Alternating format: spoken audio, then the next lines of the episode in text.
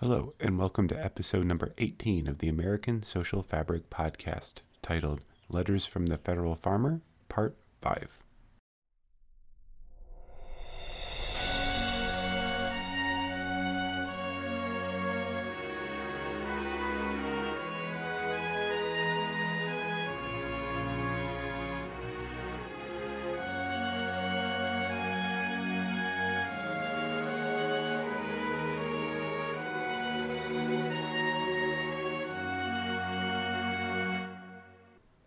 Hello, once again, to everybody who is a new listener, and thank you for checking out the podcast. I know there are many good options out there, so I appreciate you taking the time to listen here.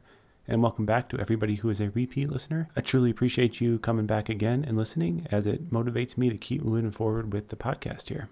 Now, the purpose of the podcast is to explore those core American principles and ideals that underpin our political system as laid down by the founding fathers. Now, we do this in an effort to repair the frayed social fabric of our nation.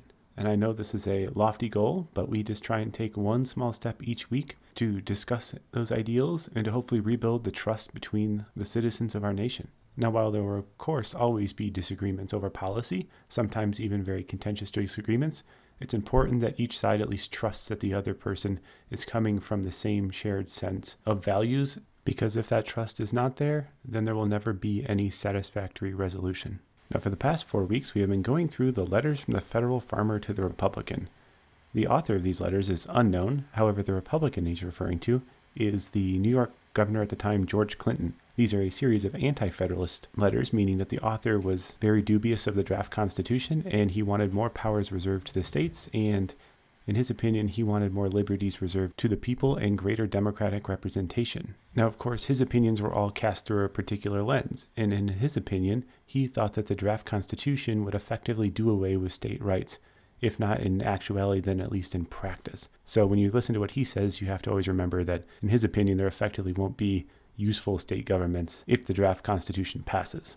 Now, of course, history would not prove him right either, as we both still have state governments, and those state governments still have quite a bit of power in our current modern America. So the author went about analyzing the draft constitution in four ways. First, he looked at the organization of the proposed government under the draft constitution, and to do this, he looked at the different branches that were created, how the House was formed, how the Senate was formed, how many persons would be in those different chambers of the legislature, the powers of the executive, things like that. And in particular, he had issue with the fact that there were so few representatives in the government for how many people were in the nation. He thought that there would be no way that so few House reps could adequately represent all the different flavors of American society, the different trades, and especially those with little ability to influence policy, meaning those, especially the poor or the people in the rural parts of the country. Now, second, he looked at the powers that were improperly or prematurely granted to the federal government. And in particular, he had issue with the taxing authorities granted to the federal government and the ability to raise militias and to effectively have a standing army with little checks on their ability to control or legislate either of those items. Now, the third way he looked at it was the unidentified powers.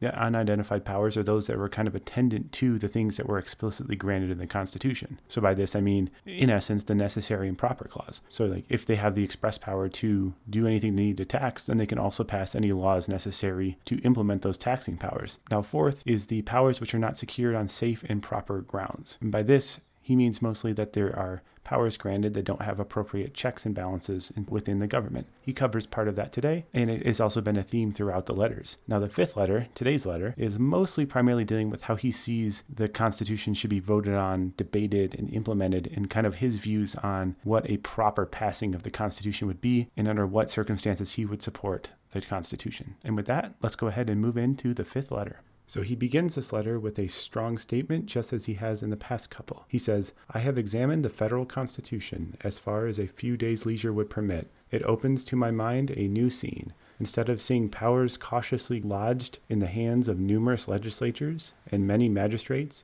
we see all important powers collecting in one center where a few men will possess them almost at discretion. So, this quote goes in line with many of his opinions so far. In essence, he sees it as way too few representatives at the federal level who will be an aristocracy and who will control the American political system at the expense of the states and at the expense of the average person. And I'm going to go out on a limb here and say that this is something that many people are still concerned about today that the federal legislature does not adequately represent or fight for the American people.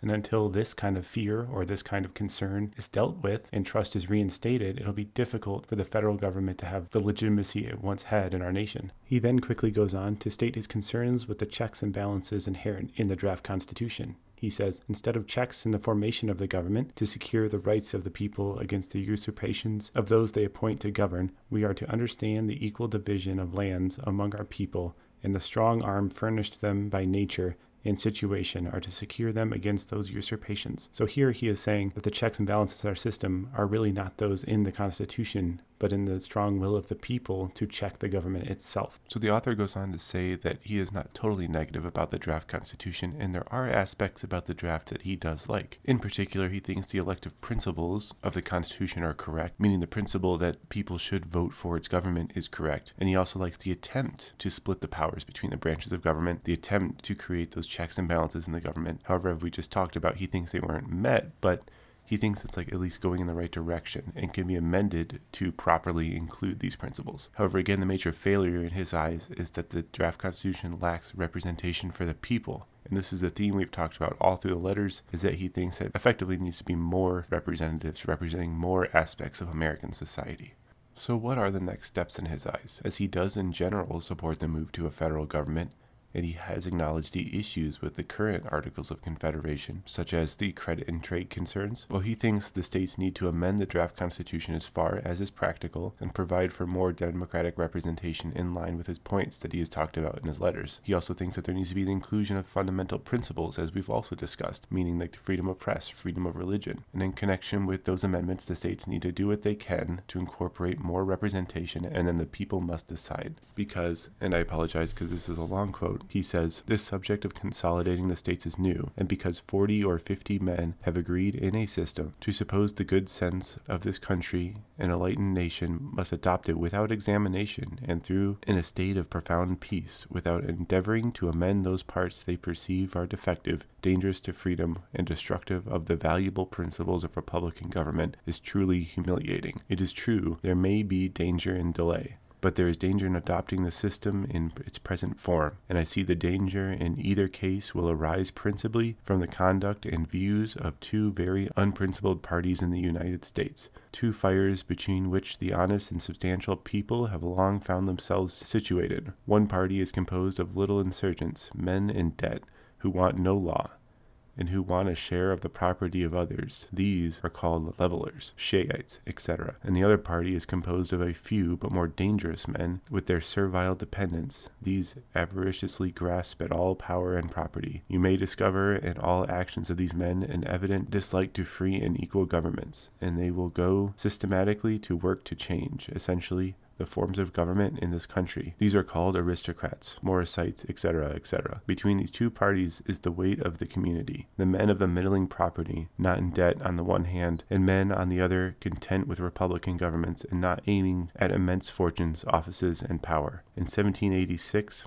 the little insurgents, the levelers, came forth and invaded the rights of others and I think here he's referring to the Shays Rebellion in Massachusetts, and attempted to establish governments according to their wills. Their movements evidently gave encouragement to the other party, which in 1787 has taken the political field, and with its fashionable dependents and the tongue and the pen, is endeavoring to establish in great haste a politer kind of government. These two parties, which will probably be opposed or united as it may suit their interests and views, are really insignificant compared to the solid, free, and independent part of the community. It is not my intention to suggest that either of these parties and the real friends of the proposed Constitution are the same men. The fact is, the aristocrats support and hasten the adoption of the proposed Constitution merely because they think it is a stepping stone to their favorite object, and that would be power. So the author is, in essence, saying that while the drafters of the Constitution may have the best possible intentions, the people in the nation need to carefully consider and debate the Constitution because there are two conflicting groups seeking to influence him. The first of those groups are people who want little central control and who want to be able to effectively avoid their debts, and then those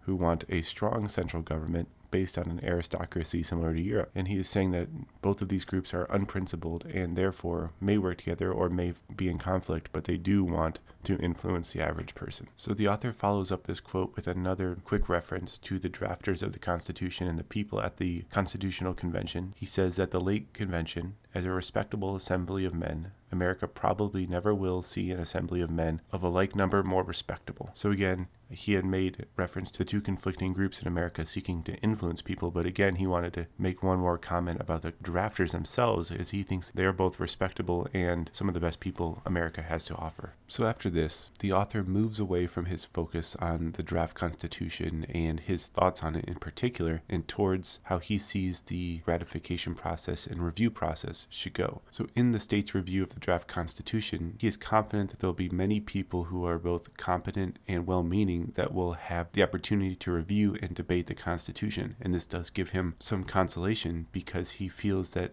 if all of these capable men in the state legislatures and at the state level and your general citizens are okay with the draft constitution, then maybe he missed something and the constitution is acceptable. Further, as we've mentioned before, he is much more comfortable with state legislatures reviewing things because he feels they provide a much better democratic representation of American citizens because they are more numerous and they have ties closer to home. Now, as to the actual debate itself, both within the state legislatures and among the population in general, the author calls for a well reasoned and complete public debate by an informed citizenry and for the unimpeded debate at the state legislatures. He feels that the vested interests, both pro and against the ratification of the Constitution, are to do what they can to prevent a full debate. On the part of the pro Constitution side, they will do what they can to push through ratification without full discussion. And those working against the ratification of the Constitution will do what they can to obstruct full and public debate and not engage in a good faith effort to amend or work with the draft Constitution as it is. So, after discussing what he feels is the proper way to debate and to ratify the Constitution, the author moves into a nice summary of what he feels the American citizens deserve from their government and from those elected officials who represent them in the government. I think this is a nice way to summarize and to end the discussion of his letters. He states Our countrymen are entitled to an honest and faithful government to a government of laws and not of men, and also to one of their choosing. As a citizen of this country, I wish to see these objects secured, and licentious, assuming and overbearing men restrained. If the Constitution or social compact be vague and unguarded, then we depend wholly upon the prudence, wisdom, and moderation of those who manage the affairs of government, or on what, probably, is equally uncertain and precarious. The success of the people oppressed by the abuse of government in receiving it from the hands of those who will abuse it and placing it in the hands of those who will use it well. So, in essence, he is saying that the government must be properly secured or we're relying on the good faith of bad people to implement our futures and to run our government. And I don't think many people would think that is a good way to base your government. No, I really do love that quote and his idea there. I think it's the kind of thing you can come back to over and over and use in many different situations. And I think I think I will do that. So, before moving on to the good here, I wanted to discuss one of the author's points from his final letter that I think has a lot of relevance today, and that would be his belief that the government should provide a full and fair debate in the legislatures of important legislation prior to its passing. Now, you hear a lot of talk today that this is something that lacks in our government, and I, while I can't say exactly whether this is true or not because I don't watch C SPAN all day or live streams from the House of Representatives, but you hear how many times multi thousand page bills are dropped on congresspersons' desks the day before they have to vote on them. And then you hear about how they don't really know what's in them when they vote on them. And that really makes citizens jaded. And I think this can really cause a legitimacy crisis in the legislature because if the people don't feel that their government is adequately screening the decisions it makes, that their representatives are considering the implications of the bills they're voting on and not just going with what they're told to vote on, they don't believe that their legislature is looking out for them. And again, this is a huge legitimacy crisis. So I think this is a problem today, at least, if not in actuality, then at least in optics. And we need to move to a point where we have some sort of of system where people can actively see, no matter how boring, a full discussion of every important part of any bill. And with that, let's move on to the good for the week. So this week's good comes from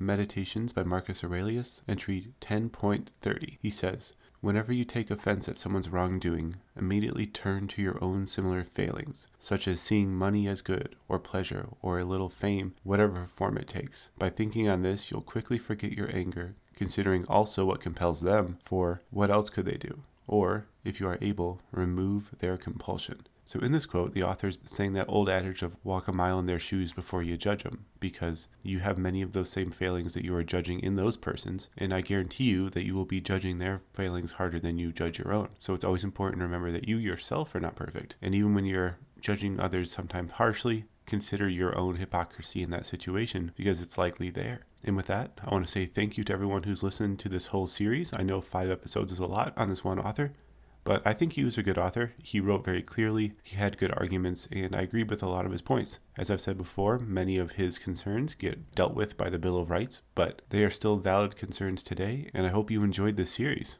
I'll talk to you all next week.